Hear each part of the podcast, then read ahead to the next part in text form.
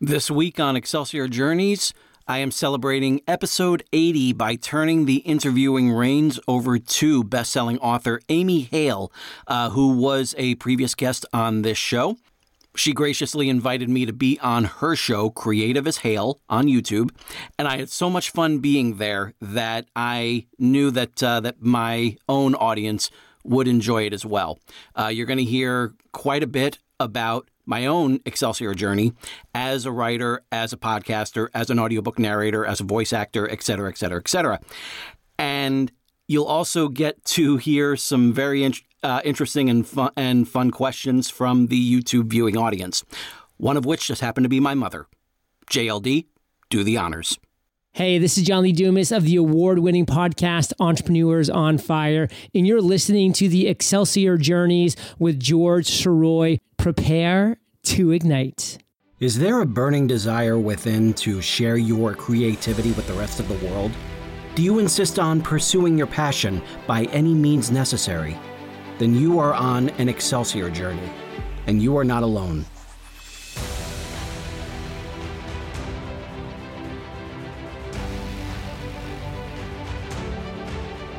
Welcome back to Excelsior Journeys. My name is George Sirois. Thank you for being here, and thank you so much for being here for episode 80. I still can't believe it. We have gone this far. And I know I keep saying that every week, but it still amazes me that I've been able to keep this going for as long as I have. And to get the sort of responses that I've gotten from uh, from so many of you really really helps me. Um, I've noticed an uptick in rates and reviews, which I really really appreciate, and I especially appreciate those of you who have clicked on the Buy Me a Coffee link on my on the landing page for the site, which is he'sgotit.com slash podcasts. Since my original scheduled guest had to be pushed back one week, um, I needed to use this slot really quickly. And so I was given the green light to repurpose some audio that was given to me by best-selling author Amy Hale. Those of you who are familiar with that name, Amy Hale was a guest on Excelsior Journeys back in 2019 and uh, she has since joined the Rising Tide Broadcast Network, which is a network of different shows that are on YouTube. Um, I strongly suggest you check them out. The main uh, creative force behind this network, Brian Morris, is a terrific guy, as you'll hear in the in the main segment of this show. Uh, was someone that I had known of for a while, but only in like 2018, 2000, you know, like uh, or beginning of 2019 uh, was able to start talking to him. He and I had been at several uh, different writing conventions and uh, different book conventions, and um, as soon as I started talking with him, I was just like, "Why haven't we spoken earlier?" Because you're awesome, and we definitely vibe really well together.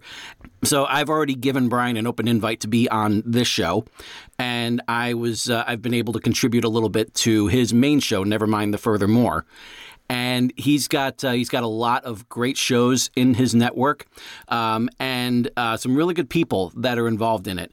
Um, as I said before, Amy Hale is one of them. There's also Ted and Chrissy Davies and author Michaela Jade, uh, Nicholas Tockhart. There's a lot that's uh, that's going on with this. Heather Ellen. Um, there's a show called Rock, uh, Armchair Rocket Science. Uh, there's there's a lot of great stuff that uh, that I hope you guys check out. So yeah, go ahead and look up. You can find them on um, on Facebook. Just type in the Rising Tide Broadcast Network, and it'll take you to where you need to go. Um, now, for those of you who have um, have not yet subscribe to this show. Um, I hope you do. Um, I, you know, all subscriptions, all the follows, all the likes and comments and everything that all just mean the world to me. And you can get all of that on the pay on the landing page for this show. Again, it's he'sgotit.com slash podcasts. Now, as I mentioned before, Amy back in February interviewed me for her show, Creative as Hale, uh, which is a terrific name, by the way. Uh, Amy and her husband John uh, sat down with me, and I got to talk a lot about about my own writing, about this show, about you know like all the different. Uh, different things that I that I do, you know, regarding like audiobook narrating, voice acting, all that fun stuff and it was such a fun interview and i had such a great time and it was amazing to uh, to get a good amount of participation from the viewing audience. One of them just happened to be my mother, which which blew my mind because like it's it was a it was a um, it was a situation where I got to actually I got to show her what my world is in in this wonderful world of writing and uh, and podcasting and broadcasting and you know this, this there's so much great stuff that uh, that I've dipped my toe in over the past several years and um, I was asked uh, I was asked recently um, why I do this show in the first place. And is it is it for the likes? Is it for the is it for the you know the the dopamine style feedback that you know that I that I would get and everything and, and all that is all that is fantastic. I really really appreciate it. But um, but you don't you don't do a show like this if you're not getting any sort of real satisfaction out of doing it. It brings to mind the line that Walter White said to Skyler at the end of Breaking Bad when he said, I did it for me. I liked it. I was good at it. And that's how I feel about this show. I like it. And every now and then I'll remind myself, hey, I'm pretty good at it. And I always get a rush whenever I get to talk with with someone and allow them to share their journey. And it's it's so much fun to do this show. I got to tell you, I have been doing the show. Um, obviously, I had to take a take a fairly long break um, from November of 2019 to May of 2020. Um, but it has just been a wonderful ride uh, doing this whole show, both you know like uh, seasons one through three, and as I've said in many episodes, we are not stopping anytime soon. Uh, so Amy gave me the green light to go ahead and use the audio for this uh, for my interview that I had with her um, back in February as a kind of a filler episode um, as a means of just kind of like making sure that I had some material to go by um, in case any uh, guest would happen to you know like reschedule as it sometimes happens. And I happen to have this audio on hand. Thankfully, thank you, Amy, for letting me use it. And I really hope that you guys get a, uh, get as much fun out of this episode as I did being there for Amy.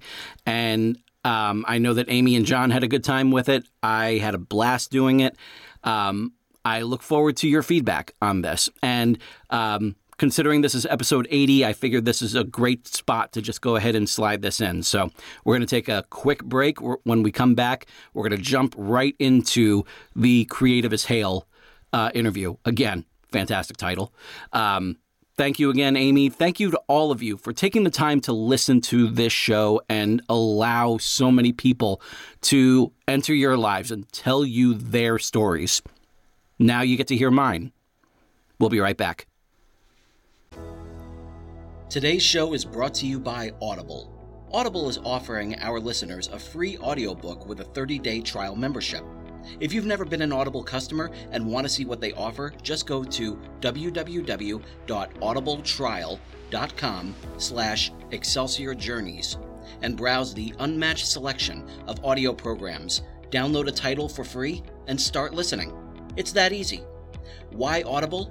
Audible content includes an unmatched selection of audiobooks, original audio shows, news, comedy, and more from the leading audiobook publishers, broadcasters, and entertainers. And with this free 30 day trial, you'll have your pick of it all. You can hear books of all genres narrated by Jim Dale, Stephen Fry, Will Patton, Alex Hyde White, Jeff Brick, Neil Shaw, William Demerit, and even a few by me, George Sirois. So go to www.audibletrial.com slash Excelsior Journeys and start your own 30-day journey with Audible today. We are live. All right. I'm getting there. All right. Let's see here. Hey, everyone. Welcome to Creative as Hale. I'm your host, Amy Hale, here with my fabulous husband and co host, John Hale. We are so happy to have tonight's guest, George Sirois, with us. But before we jump in, we need to take care of a little business first. First, I need to thank our Patreon supporters. Um, these wonderful supporters have helped us. Uh, we've been able to purchase some new equipment for the show. Um, and with your continued support, we will work hard to bring the best show, books, and other entertainment we can. You can support us for as little as $1. And so if this is something you're interested in, please check us out at the address at the bottom of the graphic. You can also find that link in the show notes below. All right. And also, we need to talk about the Rising Tide Network. We are very proud that Creative as Hale is now part of the Rising Tide Network. This great group of shows are listed on the graphic. Take a screenshot or check out the Rising Tide Network link in the show notes for more information. If you're looking for great entertainment and education, you'll find it in the Rising Tide. And if you would be so kind as to click that subscribe button and then ring to choose what content you want to be notified of, we would appreciate that so much. All right, now one more little bit of news for you. We are really excited that we are going to be um, at Big River Comic Con in April 23rd and 24th in Hannibal, Missouri. And we are helping tonight. We're excited to help them premiere their event poster tonight. So take a look at the event poster. Look at that. How awesome is cool. that? Miss Big River right on the cover. That is so exciting. So um, we hope you all will join us in Hannibal, Missouri on April uh, 23rd and 24th. We're going to be joined by some amazing guests, such as artist Eddie Price, artist Eric Hawkins, actor Carrie Means, actor Mark Dawson, and author Brian K. Morris. Now, without further ado, let's welcome our guest, George Sirois. And let's see, do I have you? I'm gonna get you. Am I? Am I gonna quit paying? There I am. clicking the button. I keep clicking off, on, off, on, off. Okay, got you unmuted. Uh, well, welcome, George. Thanks for joining us so much. Thank you very much for having me. It's gonna and be great. Thanks for putting up with our chaos here. and congrats for for being a part of the Rising Tide Network too. Brian is thank uh, you. Brian's a great guy. It's a great uh, great person to be in, involved with. I still need to get him on my show. By the on my show, I got him. I got you on mine, but I need to. Uh, but I definitely need to get Brian on mine as well. Absolutely, Brian is a great guest, and he is so much fun. Oh yeah. Okay, let's see. I'm going to show this. Um, um, well, that's not the right one. Okay, where is okay? So we're starting to get some comments already. Yeah.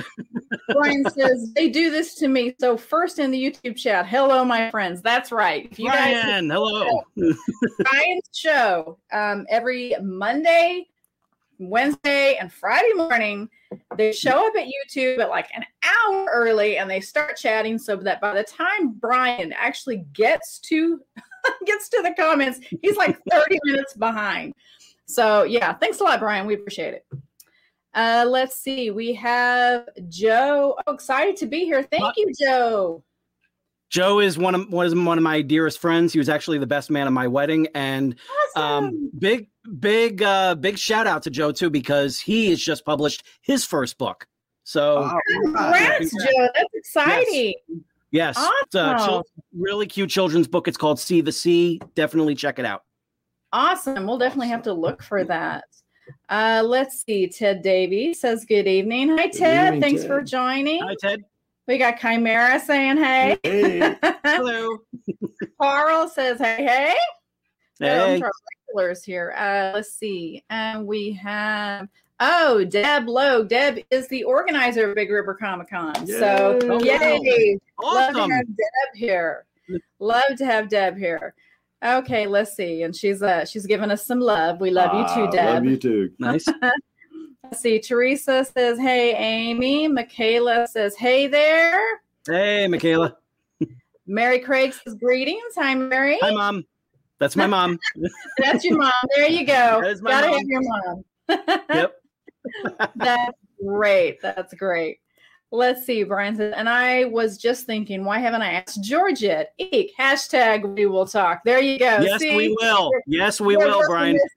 but that, but that actually goes that actually goes in with uh, with with our history with Brian and I because like we only started talking like about a year and change ago, but we I had seen him at different conventions that I've been to. I'm just like, why haven't we started talking earlier? Because you're awesome.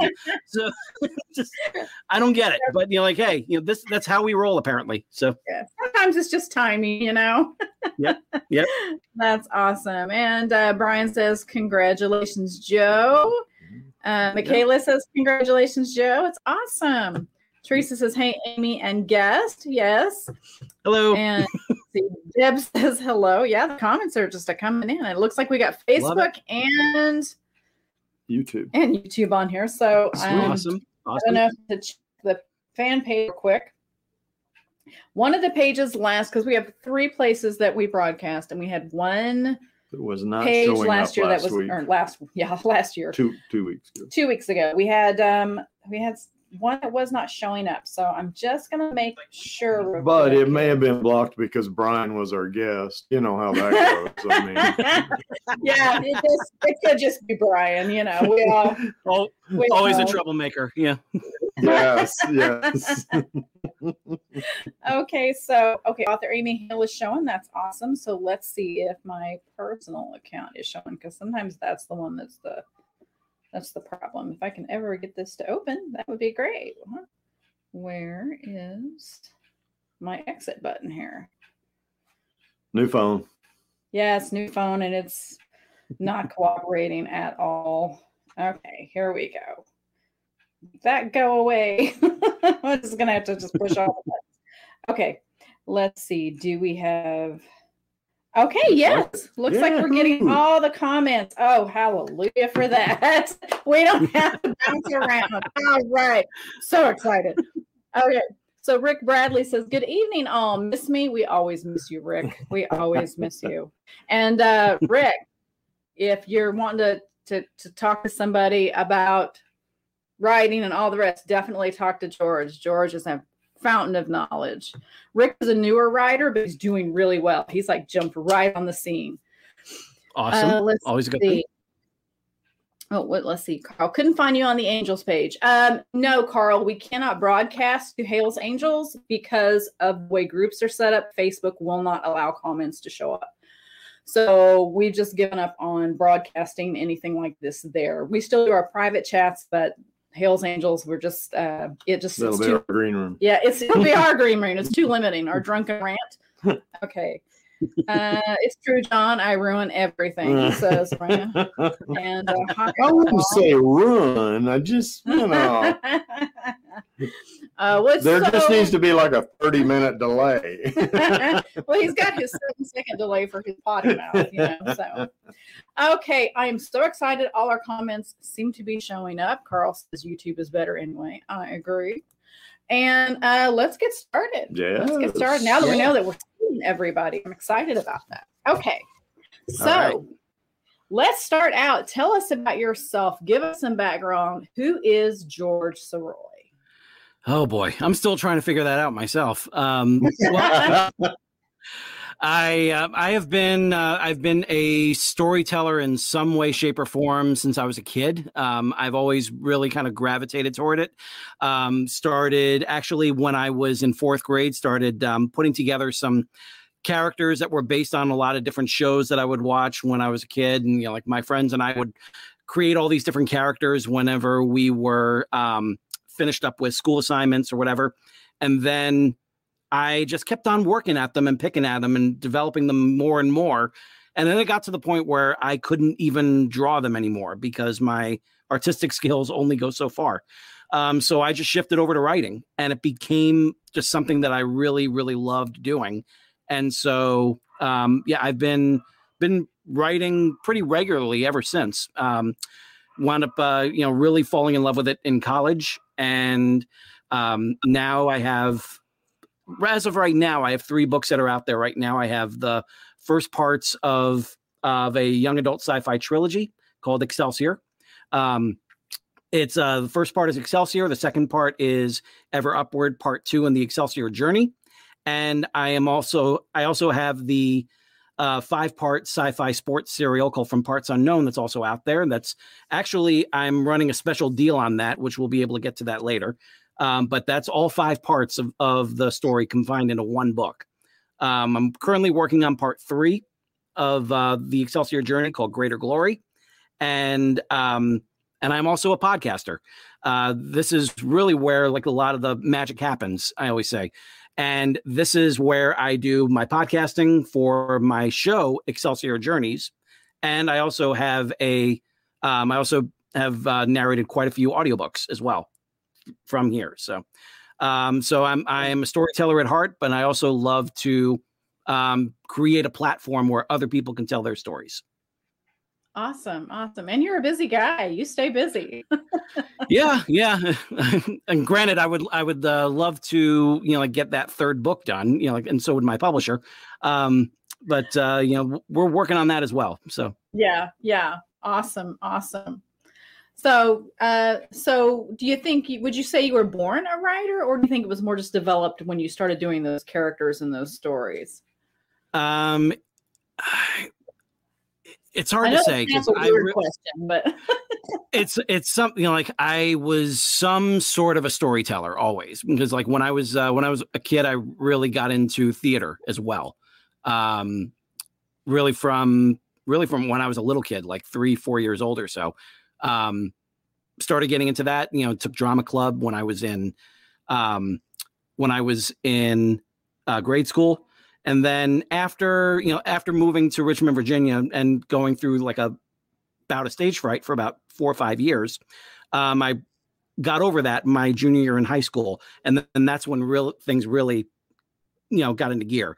That's when mm-hmm. I was able to audition to be to study theater at Marymount Manhattan College. And that's what really, you know, got me into where I am right now. If I didn't get there, I don't know where I'd be right now. Wow. Okay. Yeah. Yeah. Um, I'm gonna hand you that for just a minute. I'm gonna make sure I have my mail shut off so it's not dinging at us the whole time.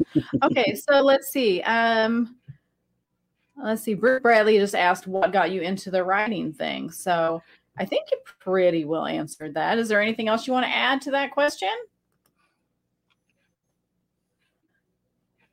He wants to know what got you into writing. So I oh, think oh, oh, to me to me to add to it. Yeah. If, if there's anything okay. else you want to oh, add, sorry. or do you think you pretty well covered it? um. Well, yeah. I mean, my whole thing is just like I've always been. I um growing up in the 80s you know there were so many different shows and movies and everything that really kind of gravitated toward me and i only like recent only in the past like um 10 15 years when I really kind of looked at at all the stuff that I really responded to, it all seemed to revolve around Campbell's hero's journey template. And so turns out that that's something that I really kind of, you know, push toward, which is why Excelsior is the way that it is. A lot of people would say that it was that it's a very cliched story, but at the same time, it's based on hero's journey. It's my own take on it. So of course it's okay. cliched because that's what that's what's used so often. Yeah. Well, and I mean, all stories in a way are cliched. I mean, we exactly. Um, yeah. There's only so many stories you can tell. You just have to put your own spin on them. You know.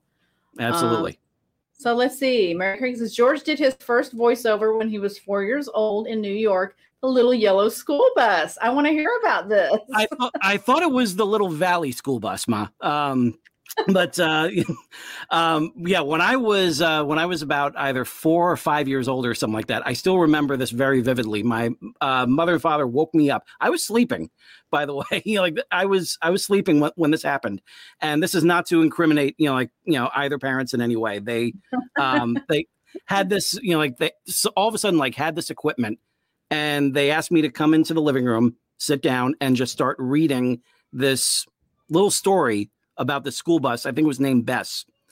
And it was, it went on for like about 20, 25 minutes or something like that.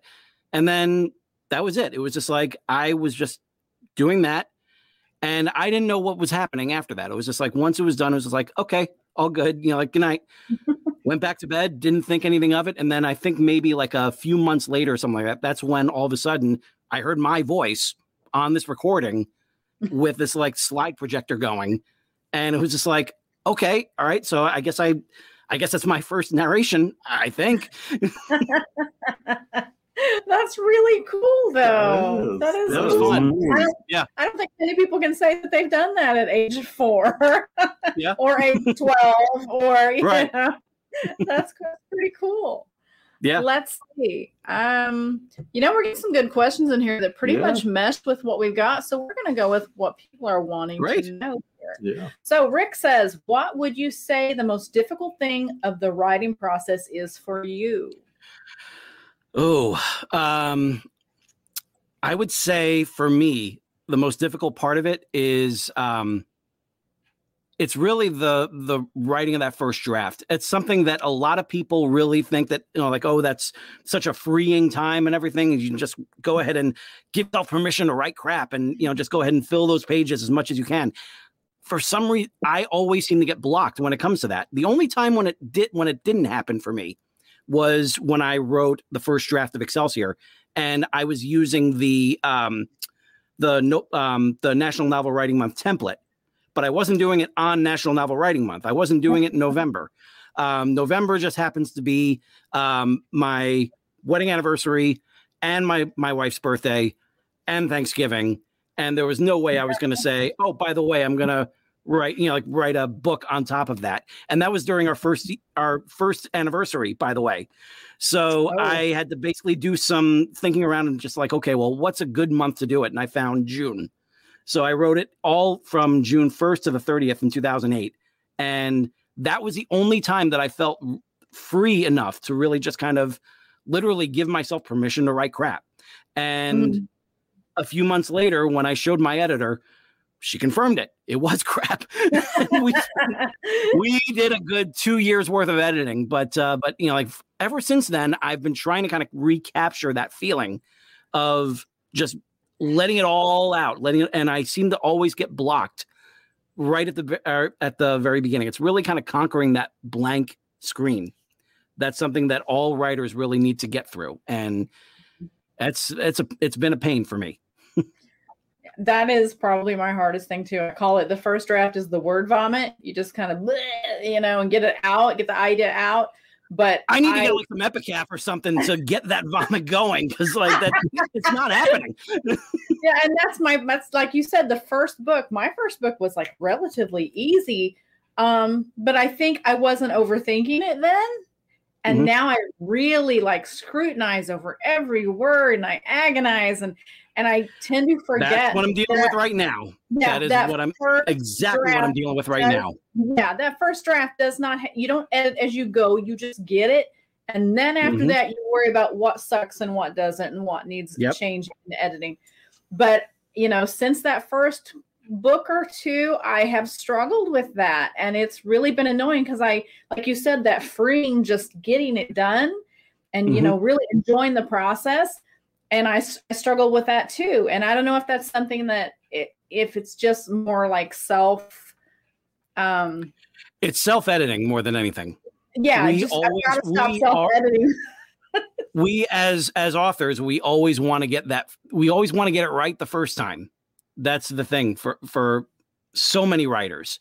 Um, I I just need to just kind of prescribe to what Stephen King says: write with the door closed, rewrite with the door open. Just as long Yeah. as you know that you're going to rewrite it, then it should be a lot more freeing. yeah and Would it's you- okay if it stinks Yeah. Would you say you're your own worst editor? Yes. Yeah. Oh, actually, no. Actually, no. Rebecca Jaycox is my worst editor. And I I say this with nothing but love. She is one of my dearest friends. I love her so much, but she carved the hell out of both Excelsior and Ever Upward for A Loris Publishing where it where it is now. But if she didn't do that, it wouldn't be what it neither book would be what they are right now. So yeah. Um You've as got- as much got to be painful sometimes as much as much as I can be my own worst critic, she is definitely my worst editor. But I say that with all with all love. Yeah, I say that with nothing but love. That's awesome, though. I mean, w- without editors, oh my gosh, I appreciate editors so much because Yes. it's yeah. just my, you know, I, I look. If there weren't editors, I would probably never have done a single thing. I'd have been too terrified to even attempt to put it out there. So, yay for editors! Yes. Especially Thank you, editors. Yeah, especially ones that are willing to bleed all over the paper and Mhm. hurt your feelings a little to help you really put out the best product possible.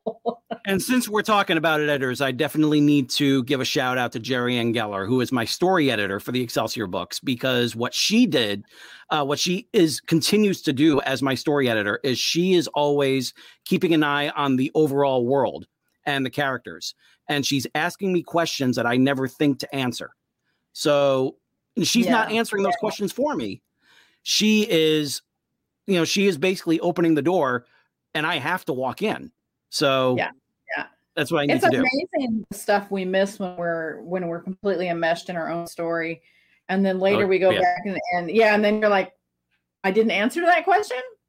You know, Right. or or how did they get Yeah. from this room to this room? You didn't even bother to tell people how they made it. Mm-hmm. Because you're just Yeah. so in your own head that you miss those little details sometimes.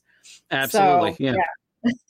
it's great to have a good developmental or story editor on your team. That's Yes. definitely Yeah. important. I, I, I'm blessed to have, you know, like top people uh, as both, uh, you know, Awesome. story editor and a content editor. And they're both Yeah. just fabulous. So, yeah. That's fabulous. Yeah, yeah.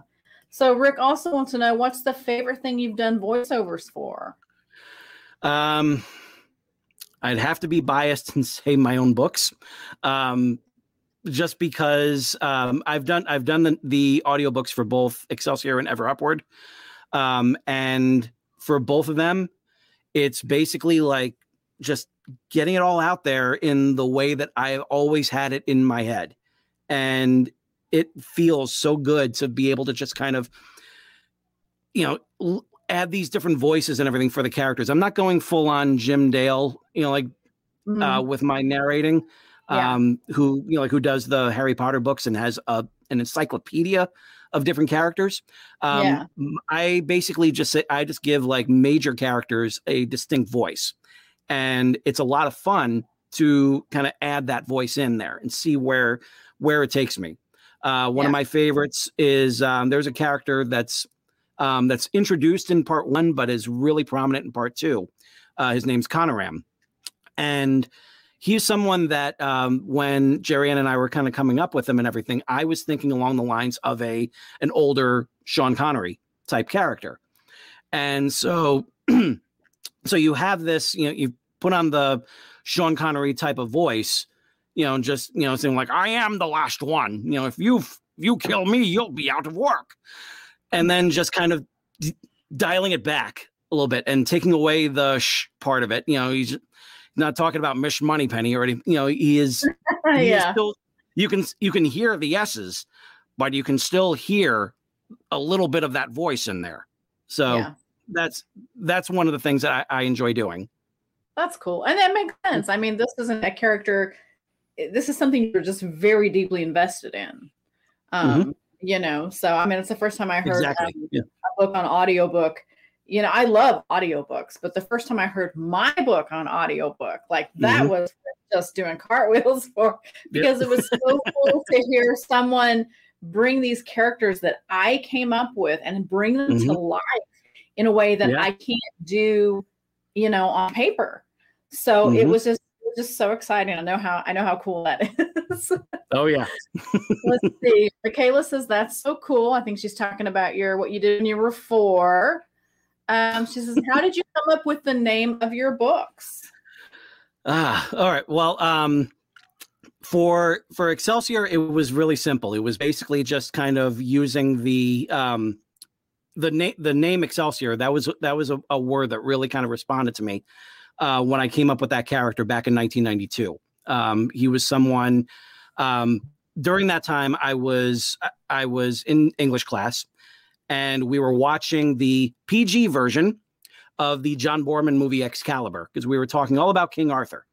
And I really got steeped into the whole lore of King Arthur and just really, that really responded to me. And at that point, I already had this little universe going on in my head. And I knew I needed to add someone new to it.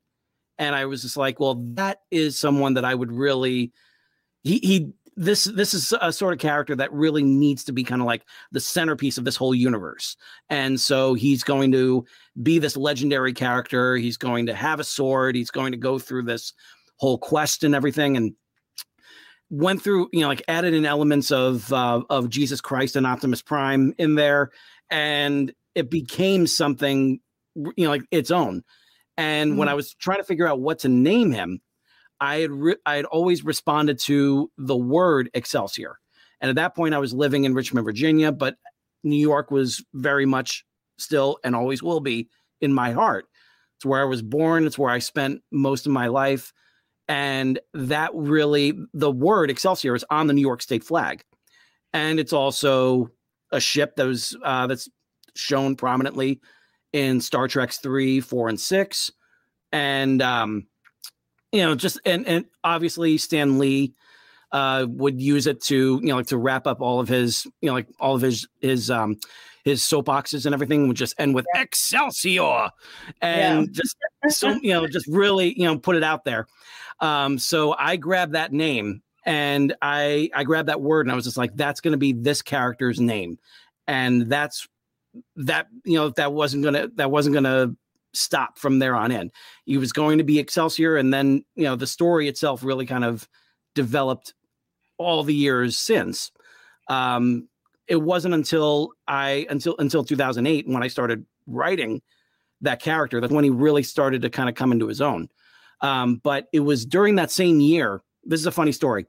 Um, March of 2008 was um, was when I got to meet Stan Lee, and he was doing a signing over at New York Comic Con. Um, but he, he was actually doing like a signing before that over at um, Borders on Park Avenue, um, RIP Borders. And I went there because he was advertising this uh, this book that he did called um, called um, um, what the hell was it called? I'm trying to remember what it was called, but it was based on a, an old thing that he did called "You Don't Say," where he would take all these different pictures of politicians and put little dialogue balloons in there. So he was hmm. signing it he was signing that, and I got to you know go up to him and everything, and I just got to tell him, um, you know, thank you so much not for not only creating all these wonderful characters, but for inspiring me to come up with my own. And he looks at me and the big Stan Lee, you know, like eyes and everything just goes, "Oh, great, more competition," with a big laugh, you know, to follow it. And so and and then I I got to tell him that you know like there's there's one character that you were really responsible for inspiring. And when he asked what I meant, I just go, you know, like his name is Excelsior. And his eyes lit up and he just like, oh, that's great. And shook my hand and wished me luck on it and everything. It's the closest thing I'll ever get to a blessing from the Pope, you know, like that. such a great moment and i was like on air you know like from then on and i oh, wish yeah. you know i i wish i had the opportunity to get a finished copy of the book in front of him um yeah. so i could you know like send it to him but uh but yeah. i got to do a little nod to him in there where one of the characters was looking up the um was looking up excelsior on the internet and saw all these different references and it said like some guy named stan always used it to end his uh, in his rants. So that's nice. Yeah. Yeah. That's awesome. And you do a spot cool. on Stan Lee. Let me tell you, that sounds really that was, good. That uh, that's a fun one to do. That is definitely a fun a fun one to do. Oh, let's see. We've got, let's see. Carl says, I try to never start writing the first part first. I start somewhere in the middle, then go back, back and make a beginning. I know people that do that. I have a hard time not writing in order. yeah. That sounds a lot like what Larry Cohen did. Larry Cohen is the uh, the writer director behind uh, the you know the cult movies like It's Alive the stuff, and um, he wrote Phone Booth, you know, like that uh, Joel Schumacher directed. You know, the guy was one of the most prolific writers you've ever seen in Hollywood. And what he would always do is he would take a tape recorder and he would just start filling it with different ideas.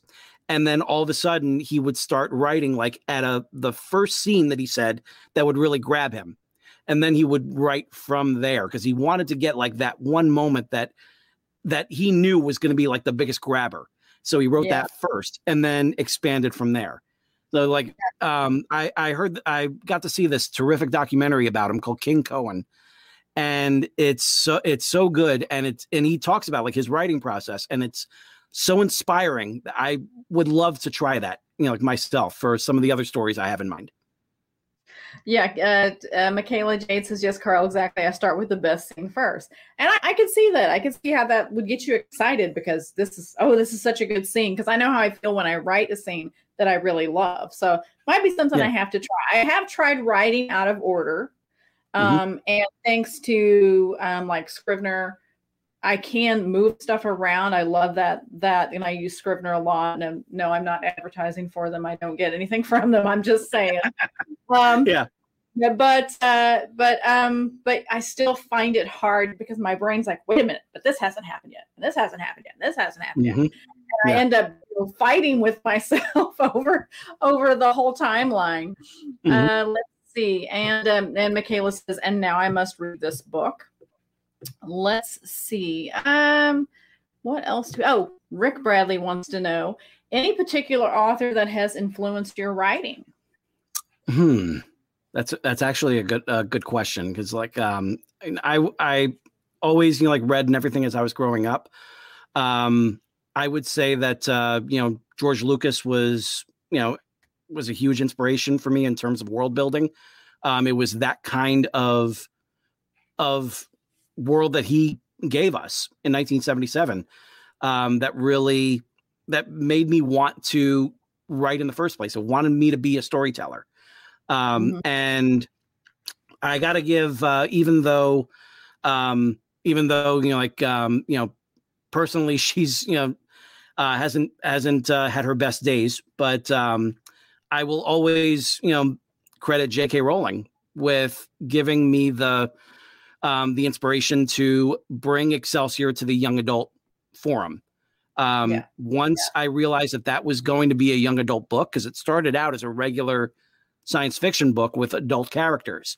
As Mhm. soon as I realized the potential for young adult stories, um, that's when I that's when the, the book really, really took off and still Yeah. does. Um, Yeah. so you know, like um obviously, you know, like you know, recent, you know, recent things she's been saying, those are recent things she's saying. Um, but I will still give her credit for, you know, for introducing me to the young adult world.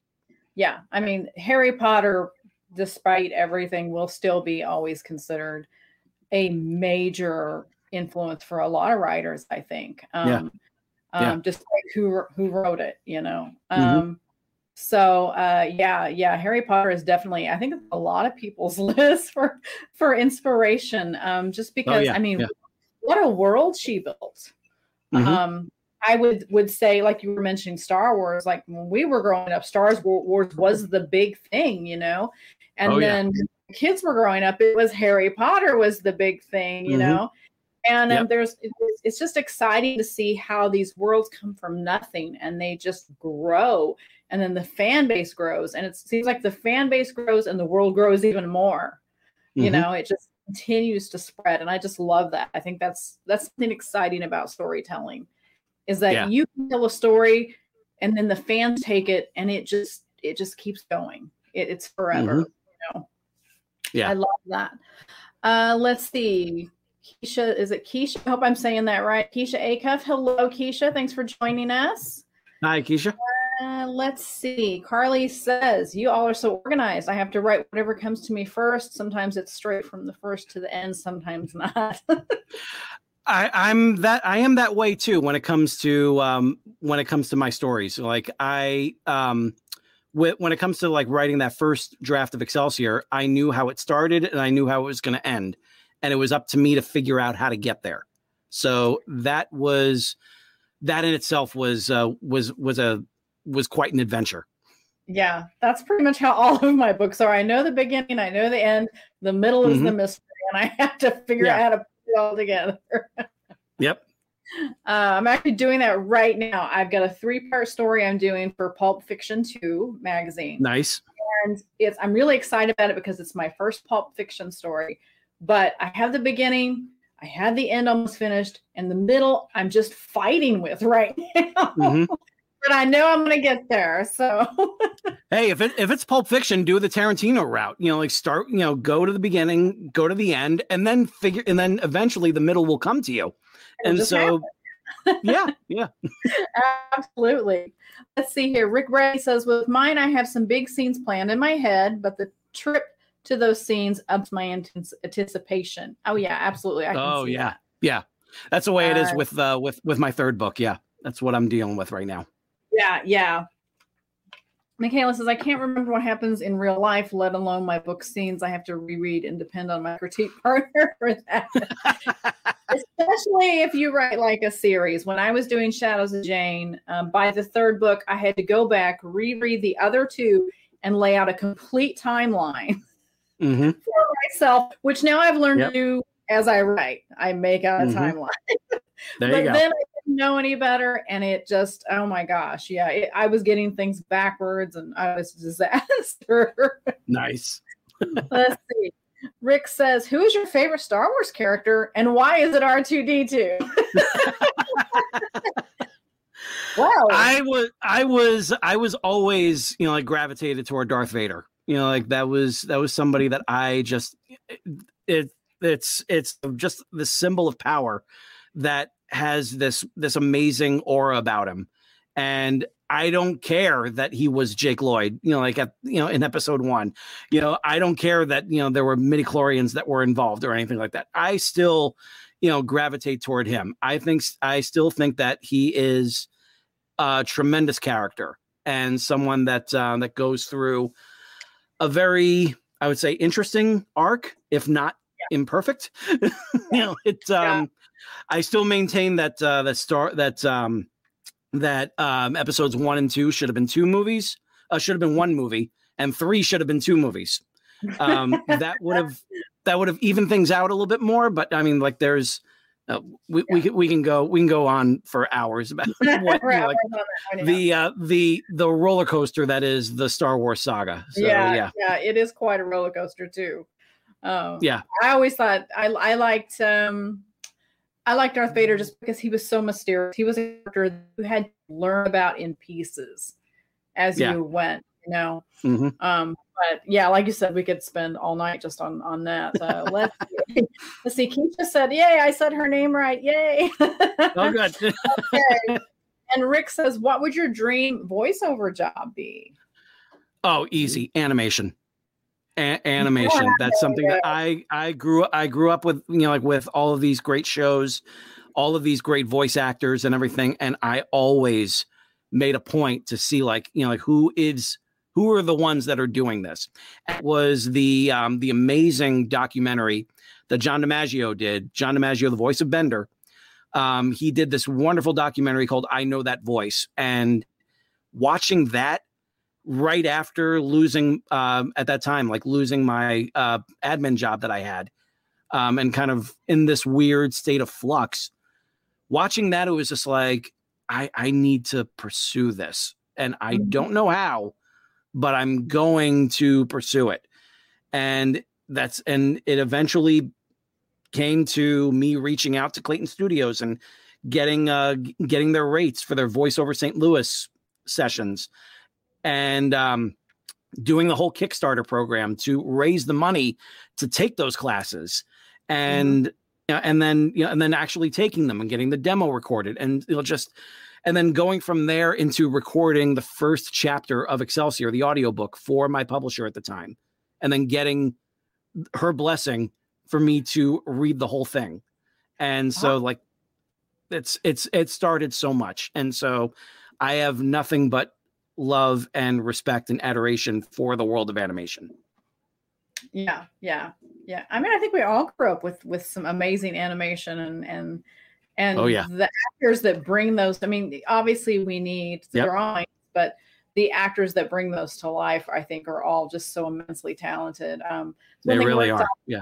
To Big River Comic Con is uh, Carey Means will be there. He's the voice of Frylock on nice. the uh, Oh, it just went on Aqua Teen Hunger Force. Yep. There you go. Thank you. Yes. My I got to meet. I got to meet Dana Snyder. I got to meet Dana Snyder, the voice of Master Shake, and he's a nice guy too. You know, like it yeah. was so much fun. Um, I got to meet him at the premiere of their movie of uh, Aqua Teen Hunger Force awesome. colon movie film for theaters, and uh, yeah, so much. It yeah. was it was really cool to get to t- to meet him. Really nice guy too. That's awesome. And as like I said, I, have uh, chatted with Carey on on Facebook, but we've not to meet face to face yet. So really excited about that. And oh, we've awesome. also got Mark Dawson will be who will be there, and Mark Dodson uh, Dodson. Let me say that correctly. Um, Mark Dodson mm-hmm. is the he did the voice of in, in, Gremlins. He did the Gremlins, and I believe he did. Um, where are uh, all these Salacious Crumb, I think. I think Salacious, Salacious Crumb. Yes, yes from uh, yes. yes. Yes, and I, and I believe I, believe he and I are Facebook friends now. So yeah. yes, yes. So yeah, and yeah, we have met uh, Mark at a previous event, so that's exciting to see him again. So it's always cool to get to meet these people and see how um how they do that. Mark on my show too. yes, absolutely. Um, I mean, it's just, it's just it's a different thing than like say regular acting or writing or whatever. They they all have their own little nuances that you have to nail to be good at. So yeah. um, really cool to meet all these different people. And that's one reason we do the show is we've met so many talented people through varying degrees of whatever whatever it is, whatever medium they they create in. Um, yep. and uh, and we decided, you know, we've got to get these people in, on. We've got to we got to talk to them and pick their brain and you know see what we can learn, see what other people can learn. I'm right there with you. My show, my podcast, Excelsior Journeys, what you know, like has allowed me to have on so many amazing people, and you know, obviously you, and you know, like and you know other you know other great you know successful authors like Eric Asher had Mark Coker on for Smashwords, um, yeah. you know, like and you know just you know so many you know like really cool people, and then this past year I had on Flint Dille, the screenwriter for Transformers the movie I had uh-huh. on Neil. I had on Neil Ross, the voice of Springer from Transformers. I had Vince DiCola, the uh, composer of the score for Rocky Four. I had Daniel Farrands, the the screenwriter of Halloween Six. Like it was, it's been just an amazing run yeah. with this show. I'm so so proud of it, and oh, wow. I'm just so excited to see who else I can get. So. Oh yeah, absolutely. I know. We keep going down our list of people that we've talked to already, and we're like, oh, I can't wait to announce this. Yeah right, right. it's exciting. It's exciting for sure.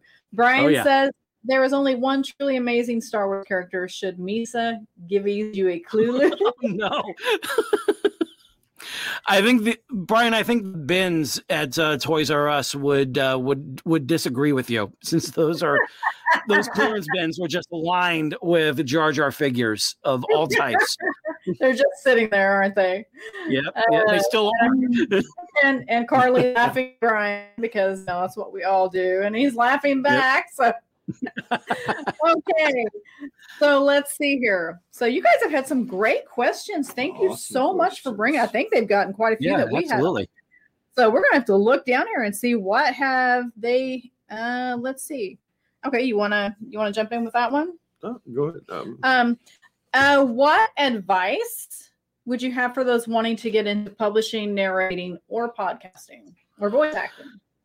Ah, well, I mean, really, um, when it comes to any of this, um, a lot of it really is just kind of jumping in and doing it because um, you need to get yourself comfortable with what you're doing. You need to fill a few pages and see if writing really feels like it's something that you should be doing. Um, you should definitely, definitely, I, I strongly recommend podcasting to anyone uh, because everyone's always got these wonderful ideas. They all want to share them. They all want to use that sort of platform. And you know, you have opportunities like Anchor that um, that presents a free platform so that people can just go ahead and upload whatever they want and let it find its audience. And um, then you have with uh, with audiobook narrating, I would say go through you know like the text that you feel is the kind of text you would want to read and give yourself about five characters or something like that. Make sure that you have a main character, maybe a female character, maybe an old person, maybe a villain, whatever the whatever the book itself allows, and narrate like about five minutes or so, and listen to it and really listen to it. Don't just say like, "Oh, this is fantastic," um, and let others listen to it too because at the end of the day, they're going to be the ones listening to you. And if they feel like, you know, there's something, if you they feel like your voice is too weak or something like that, you know, like they'll let you know. You know, they will. Um, but at the same time, the worst thing that you can do is just sit there and say, like, oh, I want to do this. And then nothing comes of it. Yeah. Yeah. Yeah, absolutely. Um, there are a few narrators on some books. I've gotten where I've learned to listen to samples before I buy some books. Um, Mhm. I'm excited about the book, but there are Yeah. some narrators that want me to want me to shove an ice pick in my eye. I just I don't know what it Yeah. is about the voice, but some of them are so difficult to listen to. Um, I Yeah. I don't know if it's necessarily the story and the voice don't always go together sometimes, Mhm. or uh, but when we, are you thinking about the auditions we had or No, I'm thinking about one I bought, and then I was trying to figure out how to get my money back. oh it was that bad. yeah yeah so um I- yeah I know when we got one, our one of my I'm sorry. I'm Okay. sorry. Just like uh, one of one of my favorites is actually um, um, a narrator named Jonathan Davis. He did the uh, he's done like a lot of different Star Wars novels, and he did the novelization for Revenge of the Sith, which if you haven't read it yet, um, it's amazing. And it's like everything. It's basically like I remember when I first read it because I went and read it before the movie came out, and I said like if the movie is half as good as this, it's going to be great. And I was right because it was half as good as the book. And so, but Uh, the but Jonathan Davis did such an amazing job as the as the narrator, and then you have you throw in like the Lucasfilm sound archives and the score archives and everything, and it's just an amazing experience. And then um then the Force Awakens novelization came out, and it's by another guy, Marc Thompson. So I was a little bit let down that Jonathan wasn't reading it. And at first it was it took me back a little bit because Mark is a little bit slower with his delivery. Uh, but then all of a sudden it gets to Han Solo's first scene. And that's when it clicks with me. It was just like, oh, that's why you got the job because you do a really good Harrison Ford. that makes sense now yeah Yeah. Yeah. Yeah, we had Mm. some. Uh, we had some. Um, some great. You, you get it when you get um, auditions for your audiobooks. You get a lot of different narrators, and Yeah. ours ranged from kind of high because we we we asked for men and women for my book Ulterior Motives because we weren't sure which would fit best. We figured we Right. would know the narrator when we heard them, you know. Mhm. Um, and so we went. We we had this high airy, like squeaky, pitchy kind of voices to choose from Hmm. all the way down to these low, rumbly announcer kind of sounds. And um, some of them, I mean, they just we we would just they were like, wow, these are wild. I mean, they really put their own interpretation on some of it. But Yeah. um, but we first did actually we were going to go with a man. He was he was great. Mm. He almost had this kind Mhm. of film noir voice to him, you know. nice. And then nice. uh, and then unfortunately his wife got sick and he had to back out of the project. Oh, Um, but he, he's fabulous. Yeah, he's since retired. We we've kept in touch with him, and then we ended up with a woman named Julia Farmer doing it. Um, and she was fabulous. She nailed Yeah. she nailed the little Okie accent that we had in there, plus some Texas. So she she did Always really good well. thing. Yeah, yeah, it's always good to have those accents down, but you just you never know what you're going to get sometimes. Yeah. right. The one I was trying to get my money back on was a Sherlock Holmes one. Really? And if you've ever, if you could, if you could just imagine Sherlock Holmes with a lisp, you would know Hmm. why I was trying to get my money back. That would have been hard to understand, I would think. Yeah. I really, I really think it was a very young person with braces, and the rubber bands were on, and and they were trying really hard, maybe, but it Eesh. it should not have been on Audible. it Wasn't it wasn't for that story, huh? Like Sherlock Holmes said, elementary, my dear. oh my word, that's exactly it. oh my word, I'm having flashbacks. That's hilarious. That was it. Uh, you know, it some voices just aren't great. You know, with uh, with certain. Okay, Brian says, and when those Jar Jar toys are discounted, my collection grows. Hashtag scrap. so he's he's actually trying to he's he's campaigning against Jar Jar just so he can, can grow his collection. Oh man. Buy low, sell high, right? yeah. Michaela says, Amy, I love that white shirt or jacket. Thank you. Thank you. This is my new sweater. Let's see. Willow Schuyler. Hello. Hello, Willow. Thanks for joining us. Hi, Willow. And Cindy Kep is with us. Hi, Cindy. Hi, Cindy. Uh, let's see. So Michaela says, how does the audiobook work? Like if the book is sold in third person, um, how, how do they nail the voice of the opposite sex? Uh, that's really I mean, you you you know this better than I do, so I'll let you answer Yeah. that one.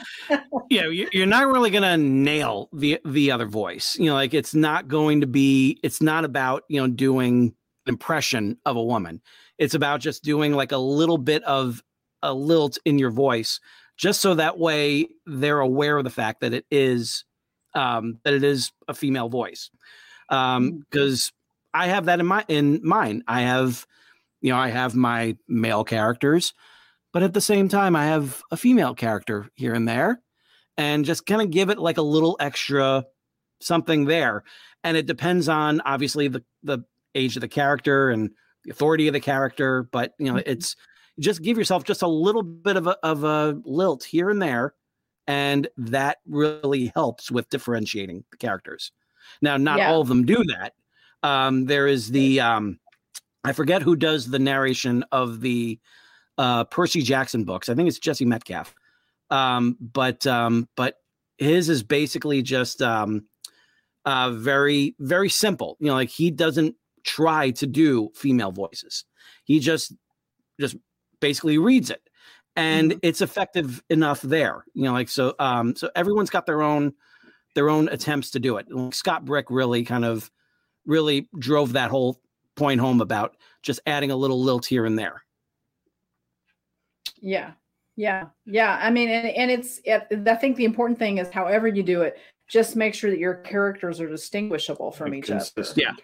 Um, and Yeah. consistent. Yeah. So when you hear one, like maybe one octave, you know, okay, that, that tone or whatever, that means that it's this character where this little gruffer sound means it's this character. And as long as you're Right. consistent, people are going to, you know, they're going to get what you're doing there.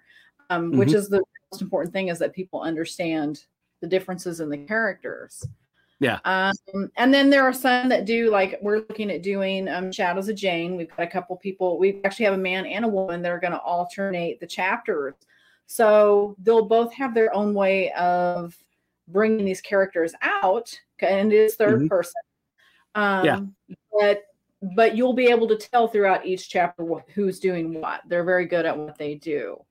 Nice. Um, Rick Bradley. I'm envisioning Sylvester the Cat as Sherlock Holmes.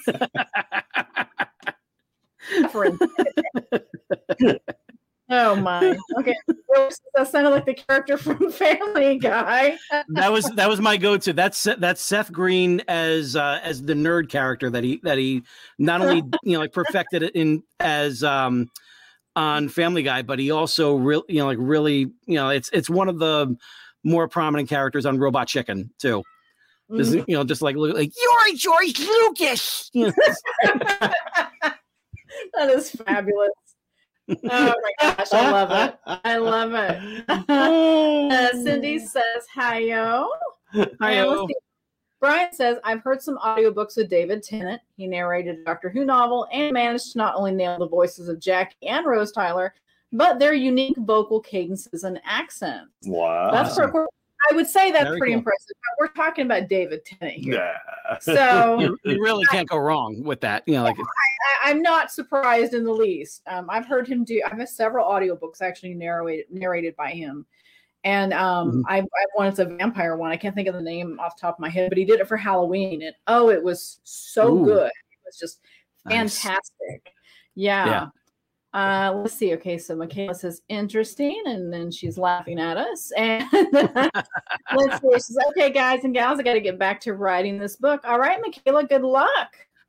Thanks so much for dropping in, Michaela. Good to see Yeah, you. for joining us. Okay, so let's see. Since the comments have slowed a minute, what else do we have on here? Do we If want- you could choose any actor to play a lead in one of your books, who would it be? What character? Mm, oh boy, oh boy. Um, let's see. I when it comes to when it comes to Matthew, my main character in Excelsior, I always picture that as as a younger, up and coming type of actor. So I really didn't really have anyone really attached to him, but I've had other characters, you know, other bigger actors, and everything kind of surrounding him, um, very much like in the style of like Harry Potter or even Superman, the the first Superman. Um, like I have always thought that like it would have been um it would have been amazing for the um the the high elder in Excelsior um to be played by Leonard Nimoy. You know, like that was someone who I would have loved, loved, loved to have him. But then, you know, like obviously that's not going to happen. Um, but then I started thinking, like, well, who would, who would be like my next best get? And the and immediately Terrence Stamp. And as soon as I saw that, I was just like, oh yeah, he would just he would he would be so good in that role. And then it became like, well, how fun would it be if I could take all these elder characters, because there were about six of them, and fill them with different, you know, like sci- science fiction icons. Because like there is uh there's one there's uh there's one uh elder who is the who is the father of you know like one of the bigger characters who uh, larger characters who, you know, like unfortunately dies in the first book. But, you know, that elder himself is very prominent in books two and three. And I was thinking, like, well, someone, you know, like really athletic would be, would fit that role perfectly. Sam Jones, Flash Gordon, you know, like Oh, that yeah. would have been, you know, you know, that would be great. You know, so like, and then just like throwing out, you know, like all these different, different, uh, different actors and everything that I thought would just be perfect to just kind of surround that, um, that role Oh, yes. um that role of Matthew. But uh for from parts unknown, my big get that I would love to have um as you know, since the whole thing like revolves around this um heightened uh world of wrestling mixed with MMA to create the last remaining sport in America. Um the one of the major characters in that is a is a wrestling teacher. And that is someone that I always, from the very beginning, always pictured Mick Foley to be that role. oh, um, yeah. because I know, you know, like he's he's got the chops, he would definitely pull it off, and he's got the look that um that is so ideal for that role. So yeah. Um and of course, you know, like um for the um the main the main you know like uh adversary in that who is the current secretary of state in the in the story um i always pictured james Caan. you know like so um Yeah. considering that so much of the movie so much of the story uh was inspired by the 1975 film rollerball so Yeah. having james Caan in that role would just would just seem right so Yeah. Yeah. So are these who you picture when you wrote it, or is this an afterthought of who would play who?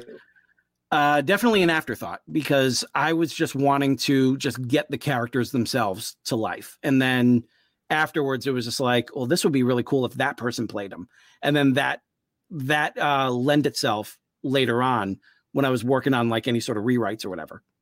Yeah. Yeah. Awesome. Awesome. Yeah. Okay. So let's see. Uh, we got um, Carly saying bye to Michaela. So Rick Bradley wants to know favorite genre to write and which one would you like to try? Uh, I'm my love is really in sci-fi. Um, that one is definitely like where you know like where my where my heart eh, you know like has always been all my life. It's something that I real feel feel really comfortable you know like writing in. Um, ones that I would like to try, I would love to try just like general fiction. Um, but at the same time, like I feel like I need to kind of establish myself a little bit more in the in the genre that I want, which is sci-fi um, Mhm. and obviously young adult, um, and then see about you know branching out from there. Okay. Cool. Cool. Okay. Carl says great show. Thank you, Carl. Thank you, Carl. Um, and Rick says always choose Mick Foley. yes, yes. And uh, Rochelle says since he was a little boy. That's my aunt. Hi, Rochelle. Uh, Uh, So yeah. I, I'm not sure what I'm not sure what the uh, what the what the rest of that thought was, but you know, like um, references there, but it is. um, yeah. What weird food. oh, okay. So we're getting into the kind of the strange, the strange ones now. Okay, what Okay. weird combinations do you enjoy? Oh man, weird food combinations. Oh, okay. All right. All right. All right. All right. So, um, one of my one of my uh, previous jobs, I was working at um, I was working at, at one place where I was, um, where we had like a little short order, you know, like a cafe, you know, down on the bottom floor, and they had the best breakfast sandwiches that were there, and one of them uh, had you know like it was you know um, uh, sausage egg and cheese with chipotle mayo. And it became i was very hesitant to try that but i was just like you know let's give it a shot. And it gave that sandwich like it just kicked it into such a, an amazing level that Oh, now yeah. you know like i used to have uh, you know like as a new york thing um you know with you know having ketchup on my you know scrambled eggs. But now Yeah. you know like i don't do that anymore. Now you know like i mix in a little bit of chipotle mayo into and mix that into the eggs it doesn't matter if it's a sandwich or not because it gives the eggs like this really extra smoky flavor that i i absolutely love so um it's a according to according to my wife, it's a little weird, but you know, like, hey, it I love it. It tastes amazing. So yeah. Yeah, I'm just in here thinking we have chickens, we have lots of eggs. We're going to have to give that a shot. Yeah. Yeah. Yeah. okay, so your aunt said you loving sci-fi. You've loved sci-fi Yes. since you were a little boy. So since I was makes, a, since I was a kid. Yes. Yep. yeah. Yeah, absolutely. Okay, so what is the strangest or funniest fan encounter you've ever had? And if you if you're not comfortable telling, that's fine. Hmm. But sometimes funny stuff happens. A fan of my own of my own work. Um, yes. All right. Oh wow. That's a good one. That is a good one. I'm gonna have to think about that. Let's go to the next one. Let's go to the I don't want I don't want to sit here and dwell on it. Told us that They have seven chickens. Mhm. We have eight right now. We did have nine, but unfortunately we lost one. And no chicken math. We want more. So The gauntlet um, has been thrown. Okay, let's see. Um, let's see. The other question was going to be your most amazing fan encounter. So you can think about that while you're you're mulling that around here. Yeah. Um, yeah. Bradley, which director do you believe would give your character Excelsior the most love? That's a good question. Hmm. That is a real that is a real good one. Um I would love I would love to see you know, I'm not sure if he's working all that much, but I would love to see what Renny Harlin can do with it. Um I think he would have uh, I think he would have a lot of fun with it. Um I've always, you know, been a fan of his style.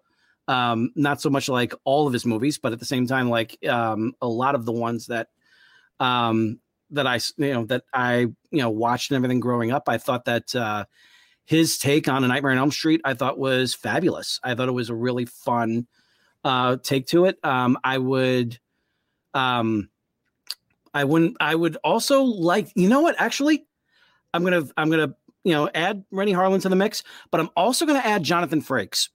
I think he would do a Yeah. really, really good job with it. Um, I am, you know, I've been a fan of his for you know for obviously since TNG, and you know, watching, seeing him as the director of the best of all of the next generation movies. And I just remember thinking, like, uh, you know, watching that on opening night in the theater, just like, all right, we'll see. And then that first shot with Picard and, you know, in the with the Borg, as it just like kept on panning out, panning out, panning out, it was just like, okay, I'm in. You know, like I like you. You know, like, you're you're awesome. You know, let's see what you can do. Um, so yeah, I would I would I would love to see what uh, what Jonathan would do with with this. That's awesome. That is great. Let's see. Cindy Kep says, "What genre? What gen genre? What genre? Uh, what genre do you have trouble seeing yourself ever writing?" Oh, geez. Um, probably horror, actually. Um, I it's it's diff, you know like I I would need to read some more of it to really kind of you know grasp it but it's something I've always respected you know for anyone who can really pull that off. Anyone who could make people uh you know be basically just like un, you know like afraid to you know just want to like close a book and put it down like that's that that takes some serious skill It does. um and uh, and rochelle also yeah definitely romance novels um you know, like I've, you know, I the closest I can, the closest I can come to any sort of like romance in my own books was I they're either like already established or there's a hint of something to come. Um, but I it's it's hard for me to really kind of do the you know do the whole thing, the whole you know like you know two people coming together, you know, etc. Yeah, yeah, I get that. I get that. You said horror. My first thought was sci-fi, and mm. horror was like Alien. Well, yeah, You know, you know, yeah, yeah. I, So- and I got I got nothing but love for Alien. You know, like I oh, I, yeah, I think that's great, just terrific. great movie. Yeah, it was a Yeah. great movie. They're romantic Yeah. zombies. Yes, there oh, actually is. There actually is a, a movie called Warm Bodies. Warm bodies. Yep, yep. that was about a zombie that falls in love with a with a, a living being. Yep. Of course. it was kind of a comedy thing. It wasn't really horror, Mhm. but it was still entertaining. Oh yeah. Oh yeah. oh, okay. Somebody's Let's see. Oh my lord. Okay, let's skip that comment. Um, Okay. um, Oh no. we have a speed it, it was inappropriate. Okay. Um. Let's Okay. You want to do this or that? I like the this or that Okay. speed round. Coffee or hot tea? Coffee. Reading or writing? Writing. Music or podcast? Lately, more podcasts. Big party, small gathering. I, I I love them both, but uh, you know, like I would always, I would love to have a big party for the you know the launch of book three. Just There we saying. Depends on the event and the mood, right? Yeah, yeah. I I know this And, and Bar- Barnes and Noble did did call dibs on uh, on having on having the launch party. So Oh, Um, awesome. Well, definitely Yeah. let us know about that, and we'll make sure and share the info. absolutely. Dog- First, I got to get the next draft done. So There you go. Dog or cat? dog. Yep. Passenger or driver? Uh, uh, you know what? I mean, until 2014, I was strictly passenger, but you know, like I've, you know, I've been driving now, and I'm really enjoying it. So I would say, like, if I'm, if if I if I am if I'm well, here's the thing: like, if I if there's more than one person in the car, it's more likely passenger. Um, if I am the only one that's that's got to get there and everything, fine. You know, just let me put on a podcast. and Let's go. So. Uh, movie at home or movie at a theater?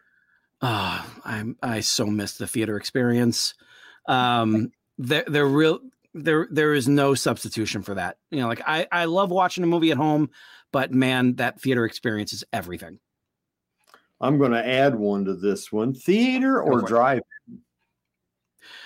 Ooh, that I would s- I would go with I love the drive-in. I really do. I I love that. I would say that um I would go with with uh regular theater. Old school theater or new lounge chair theater? Oh man. Um, I, I like I like the lounge ones, but at the same time, you risk falling asleep a lot, a lot better. So, Um, so I'll go I'll go with regular I'll go with regular theater.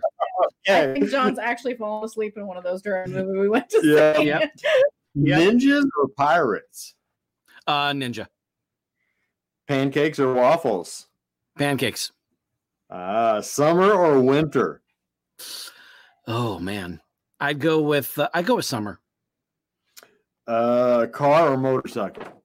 car. Uh, carnivore or herbivore? Oh, easily carnivore. That's my dude right there. we we have been Yeah. to lunch together. Yes, we, we have. Yeah, we we've we've had lunch together, so yeah, it's T Rex or Brontosaurus? uh, T Rex. Yeah, There we Yeah, go. Yeah, T-Rex, awesome. Yeah. Uh, let's see. We have. Oh, Rick Bradley says Alien, Event Horizon, the video game Dead Space, all great sci-fi horror. Oh yeah, and I will I will never you know like ever discount sci-fi horror. I think like if you can make that work, then Oh, yeah. you know then bless you. You know like fabulous. I love it. It's a great blending. Um, It really And is. Uh, Rochelle says Wayne's World. Oh, she uh she took us to um we went to go see Wayne's World together when I was a sophomore in uh, in high school. And Oh, we went to we went to we went to this wonderful little uh place uh what the hell was it called? Um the Barksdale Theater. Barksdale Theater was a second run theater um that was um it wasn't Barksdale Theater. It was um that was a different that was a different thing, but it was a um it was basically like a cinema a cinema draft house. Um, so it was, you know, like you're you're not watching you're not watching it in like a you know in a regular theater or anything like that. You're sitting at a table, and you're being served, you know, like your food and drink and everything, and yeah. you have you know you get to watch the, you know like a big you know on on a big screen. It's a bigger screen than say like watching it at home, um, but it gives it like this really fun like lounge kind of feeling to it. And Yeah. it was like the second run theater uh, movie house that was a lot of fun to go to. That's cool. That I me absolutely love dinner theater. Yes, as that makes me think of when Yeah. a friend of ours, Chris, and his um, I think it was his girlfriend at the time. We all went to Wichita, Kansas, to a dinner theater, and it was Dracula. Was the play? Was it musical?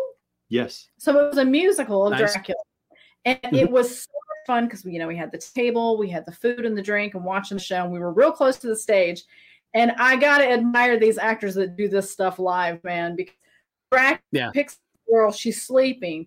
He picks her up and he turns and he accidentally slams her foot into a bedpost, and it's so Oh. loud, it echoes through the theater and she Oh. never flinches. I mean, Never she- flinches. because she's supposed to. I can't remember if she's sleeping or she's dead, but she's out, yeah. and she never makes a sound. She never moves, and all I could think of was her foot's going to be so bruised tomorrow. After the after the show at the meet and greet, it was actually all wrapped up. yeah, with- I, Yeah, I, I think, can believe I it. think it was trying to swell. Yeah, Yeah. but I mean, those are some serious professionals, man. Yeah. If there was if if there was a Yeah. really if there was a really good stagehand backstage, then they would have a pillow at the ready, so that as soon as as soon as she's off stage, they could just hand her the pillow and she could just scream right into it, Yep, yep, and while they're while they go ahead and address it. So yeah, yeah, absolutely. Yeah. Yeah. Okay. So Cindy Kep wants to know if you have a favorite game. hmm, that's a good one. That is a real good one. Um, I'd say like my favorite board game would probably be Trivial Pursuit. Um, Oh, yeah.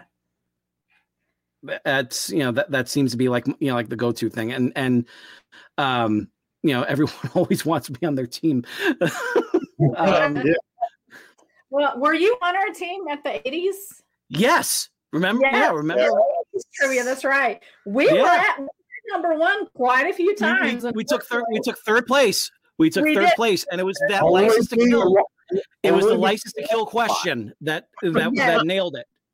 That because as soon as it as soon as they came up with uh you know like who is you know like um who is who did the um who did the title song for the movie license to kill and i immediately just like looked over was like gladys knight gladys knight gladys knight before it even came up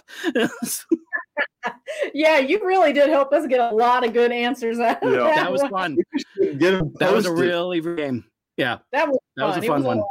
Yeah, yeah. And will you be at PenCon this year? i will be yes yes Awesome. and uh, and i already have my um my lip sync uh my lip sync battle song already Oh, picked you're ready, are you? Oh, yes awesome. yep Yep. Awesome. not going to say what it is because you know like this is this is one that needs to be a surprise Yeah, so yeah, definitely, Yes. definitely. That's exciting. I Oh, yeah. for PenCon. It was so much fun. Uh, Bradley wants to know if you have a favorite cartoon. oh easily transformers um that's that's what you know that's uh, as soon as i as soon as i started watching that i was just like this is mine you know this like this is this is some I, I i claim this you know like as my own um and i made a point to watch every single episode you know like when they came out.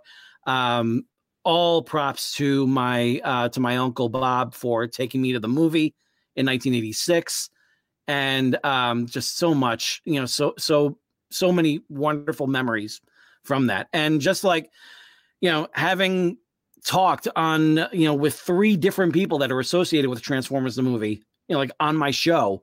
And cool. even and even getting them to come back and everything. And um, because in August I'm doing a retrospective for the the movie itself, uh, like all in August. It's going to be a um, a month long 35th anniversary retrospective, and I got four episodes like already lined up for it. And that's Awesome. uh, Flint Dille, he's Flint Dille is coming back. Neil Ross is coming back. Vince DiCola is coming back, and it's and I'm and I'm looking to just like fill even more spots with it. So it's it's really exciting. I'm really really excited about it. That's great. But Rick yeah, says trans- But yeah, yeah. so what while we're talking about that, tell us about the two different podcasts because you have the Excelsior Journey and then Yes. you have Duck Till Dark. So tell us about both of those. Yes. Okay, so so um back in uh back in 2016 um I became part of the Write Pack Radio podcast. And that's, you know, this weekly roundtable of all these different authors in the St. Louis area all talking about different topics. And um David Lucas, the producer, you know, like he was, you know, um, you know, love the guy to death. And you know, I'm so grateful that he invited me on there. And that really kind of gave me the experience of podcasting. And one day I took a look through all of my Facebook friends and I saw so many great creative people. I saw, you know, like so many authors and actors and filmmakers and voiceover artists and um and dancers and painters and just you know just stand-up comics. And these are all people that I know, you know, like at some point in my life, you know, like I I knew them. And I thought like, wow, these are awesome, amazing people they need to be on a podcast. They need to get their stories out there and they need to let the world know who they are. And then finally it was just like, okay, they need to be on my podcast and they need to, you know, get on there and so I can let them know, let the world know who they are. And so I was going back and forth of what I was going to call this show. And then finally, when I was at uh, Gateway Con in um, 2018 for the St. Louis Writers Guild, uh, I was talking to David about it because he gave me his blessing to you know to go ahead and be on the show because um and also to be a part of what we were what was going to be the write pack radio podcasting network and um as we were throwing around different ideas and everything he looks over my shoulder and he sees the banner that i have of excelsior. And on the bottom there is has the subtitle part one in the excelsior journey. So he goes why not just call it the excelsior journey? And I looked, I turned around, I was just like, you know what, that actually works. And in fact, let's, I'll tweak it so it's Excelsior Journeys, so it's everyone gets to share their own, and so um, that's what it became. And then I reached out to the cover artist who did the cover art for both Excelsior and Ever Upward, who is kind of a genius, Molly Phipps, and I recruit, I commissioned her to basically come up with the logo that was going to reflect what the way that um, that the Excelsior books are. And she nailed it. She absolutely nailed it. I still remember look, you know, looking at the um the mock-up that she did and just like, how's this? I was like, that's it. That's perfect. How much? And and she gave me, you know, her price. I paid it. Uh she sent me the the final artwork and then a few months later I start I started up on the show. And um I, you know, reached out to to a lot of different people and I knew that it was going to cover, you know, like a wide range of creative people, and it's been nothing but a, a blast. It's been it's been a blessing, really, to to be able to do this show. Um, and then in 2018, I discovered in November of 2018, I discovered that there's a thing called the National Podcast Post Month Challenge, and what that is is similar to NaNoWriMo. Um, every month, every November, people go ahead and record about a 10 minute episode of a show every single day from November 1st to the November 30th and then post it. So at the end of 30 days, you have 30 episodes all done. And it can be about whatever you want. You can, you know, it can be a continuing thing, it could be something that you're just starting fresh on, whatever. So I did that in 2018 and I won it and it was just all like kind of stream of consciousness you know just diatribe you know just it wasn't connected to much of anything and i remember um on day 30 i actually uh recorded 11 episodes all at once just to just to make sure i got i got them all um Wow. But in 2019 for 2019 i wanted to do a different type of show. I wanted it to be something that would have like a constant theme to it. Yeah. And then I was thinking, like, well, what if I, you know, like there were about 30, there are just over 30 movies that are out there that were Marvel movies, but they're not part of the Marvel Cinematic Universe. And mm-hmm. those movies are going to be fewer and farther between because Marvel is just incorporate is bringing in all of their properties now. Yeah. So we're going to see it's it's going to be an increasing rarity. So why not celebrate those movies because they really got the ball rolling toward where we are right now.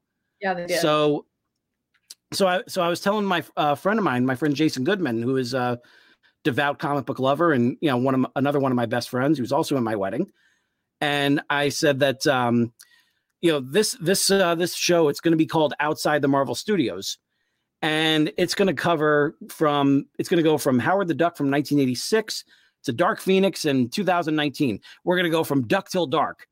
And he goes, That's what you're calling your show. it's like, all right, it is. and I and I recruit and I recruited another cover artist, um, uh, Rachel Bostwick, who is also awesome. And she did the cover art for From Parts Unknown.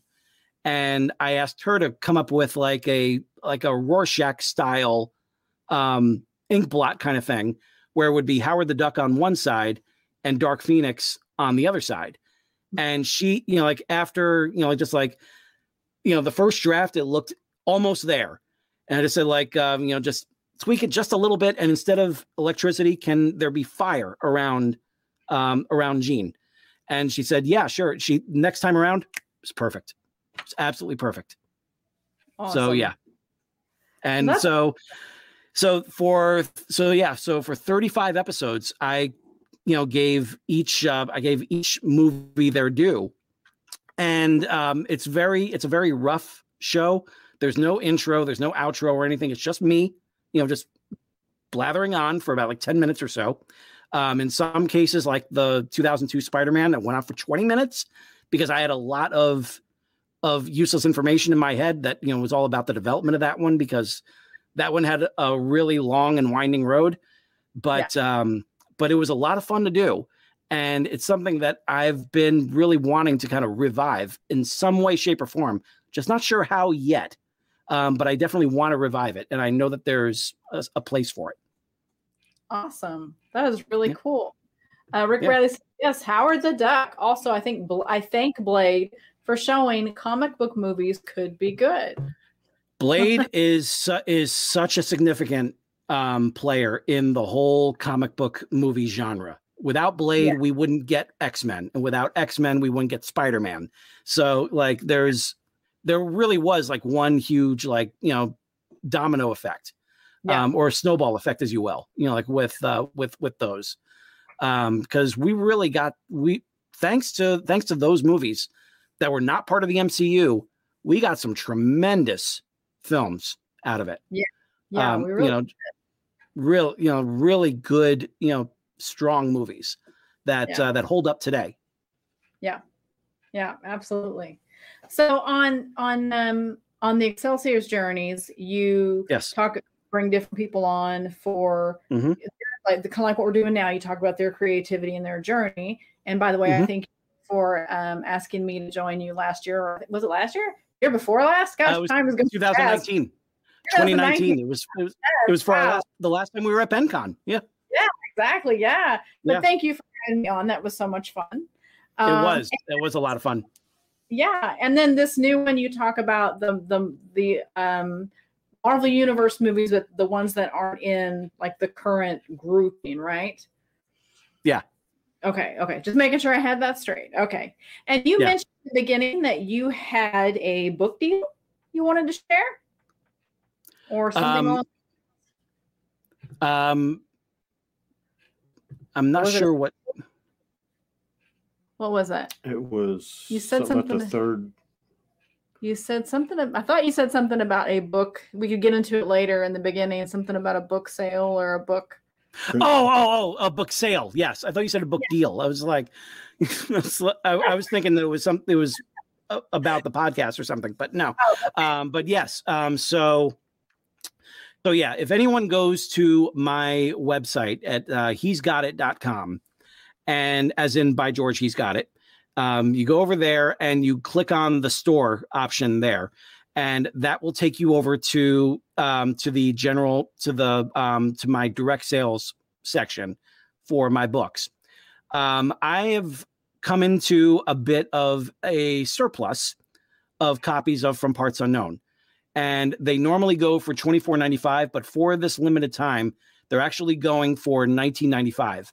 And the um, in order to get that though, you need to type in the coupon code GCL, and that stands for Gladiatorial Combat League. That is the uh, the main promotion that uh, that that the story centers around. But um, but that will get you twenty percent off of uh, of from parts unknown. So you're basically getting one of those five stories for free. So, okay, could you repeat that code one more time for those that might not have caught it? Sure. Uh, you just go to from parts unknown. That's the only item that the coupon code works for. And when it asks for the coupon code, you type in GCL. GCL. Okay. Okay. Yeah, yeah we have a little bit of a sound cut out there. I just wanted to make sure they got it. Gotcha. All right. All right. So it looks like we've gone through all the questions from our readers. And do we awesome. have any here that we've missed? Um, oh, did you ever come up with your fan encounter that you wanted to share? Did, does anything come to mind? Um, I would say, let's see. Um, oh man, it's it's weird because like um I, I, would I would actually say that um, one of my um, I, I, would definitely rank this as as, as a big high because um, the um, I I work for a personal injury attorney who is a you know friend of the family, and when my uh, when From Parts Unknown was relaunched um, over at Barnes and Noble, he made a point to show up there, and um, he wound up uh, he wound up buying some copies. Um, wow. And yeah. And you know, wound up get, you know like uh, you know giving it out to you know to different you know staff members and everything, and I really really always you know like appreciate that because um normally you know like you always have to kind of leave the um you know the writing life over here and then the work life you know like over here. And yeah. you know he showed that you know that you can you know he brought me on and i always appreciate you know like him giving me the opportunity you know for doing that. And the fact that he went ahead and and did that you know something that just really it, it really means a lot. Yeah. um something that i still still really remember. Um but i would say um uh so that was definitely like a highlight you know um for me um in terms of weird fan encounters um that's a, that's that's really tough you know like it's it's a tough one because um you know anyone who who is taking the time to you know listen to what I have to say about my books and um, and still decides that they want to take a chance on it. Um, to me, that is something that um, that I will always cherish. So um, I can't really think of anything any weird encounters, um, at least not yet. But you know, hey, my career is still young. But that's it. You never know. yeah. Oh, Awesome, awesome. So I think we maybe have went down the list here. Yeah. We'll mm-hmm. double check and make sure we're not missing any questions in the comments. And uh, no, looks like we got it. Well, right. George, thank you so much for joining awesome. us tonight. It has awesome been great, great to have you with thank us. You. Catch up with you because it's been a while since we've got yes. to chat. Um, too long, you, yeah. Yeah, way too long. Um, please tell everyone where they can find you. Um, they can find me, you know, like all around social media, um, on Twitter, on Instagram, and Clubhouse. You can find me under um, under the same um, the same name at George Sirois. All um, uh, no period or anything like that. It's all just one word, um, and it's spelled S I R O I S. Um, and also on Facebook, you can find me on um, uh, facebook.com slash excelsior books that's my author page and you can also um, you can also find uh, the excelsior journeys show at uh, facebook.com slash excelsior journeys podcast Um, and you can also find From Duck Till Dark on Facebook at facebook.com slash From Duck Till Dark, two L's. Um, I'm like I said, I'm all over social media. So, uh, um, the uh, the real like the hub, the center point of it all is all at, at my website at uh, he's got it.com. Okay, awesome. And we've got that below here in the banner. And if you want to look for any of that social media or any of that, just look in the show notes. We have all of George's information listed there for you to find. And hopefully that'll make it easy for you. Um, Rick Bradley has a question for you that I think maybe we'll ask after the show. We'll get back with you. I don't, I don't know. I don't want to be too too personal here, but he wants to know if he can add you on Facebook. Yes, so. he can. Yes, he can. yes. I, that's one of those. I'll be, ha- I'll be, I'll be happy to accept, Rick. Yep. Awesome. Rick is awesome. I can vouch for Rick. Absolutely. Um, and um, Cindy kept says, thanks for playing. Well, thanks for joining us, Cindy. Thank you so All much, right. Cindy. All right. Well, we're going to do a little uh, outro here, George. If you'll hang on so we can chat uh, when we're done, sure. we'll, we'll, we'll be right with you in a minute. Okay. All right. Thanks for joining us. Thank you. Go back here. And all right, everybody. Thank you so much for uh, joining us tonight and uh, for bringing such great questions for George. Gosh, you made our job so easy. We didn't yes. even really have to look at our list. You guys had this nailed. you really did. Um, so, a little announcement. Hmm. Um, we are going from bi-weekly to weekly now. Um, so yeah. Um, so we're going to be going to a weekly show every Thursday night, 7 p.m. Central, 8 p.m. Eastern. So that'll make it easier for you to remember what days we're on and what days we're not, right? So next week, our guest on February 25th, Fifth. I believe it is. Yes, February 25th, Thursday night, 7 p.m. Central, 8 p.m. Uh, Eastern Time is going to be author and publisher Charles Millhouse. We're so excited to have Charles with us. So I hope you will join us next week, and uh, we will uh, we will definitely be looking forward to having him. And again, we appreciate George joining us tonight. So uh, thank you everyone for joining us, and we hope you have a great night. See you later.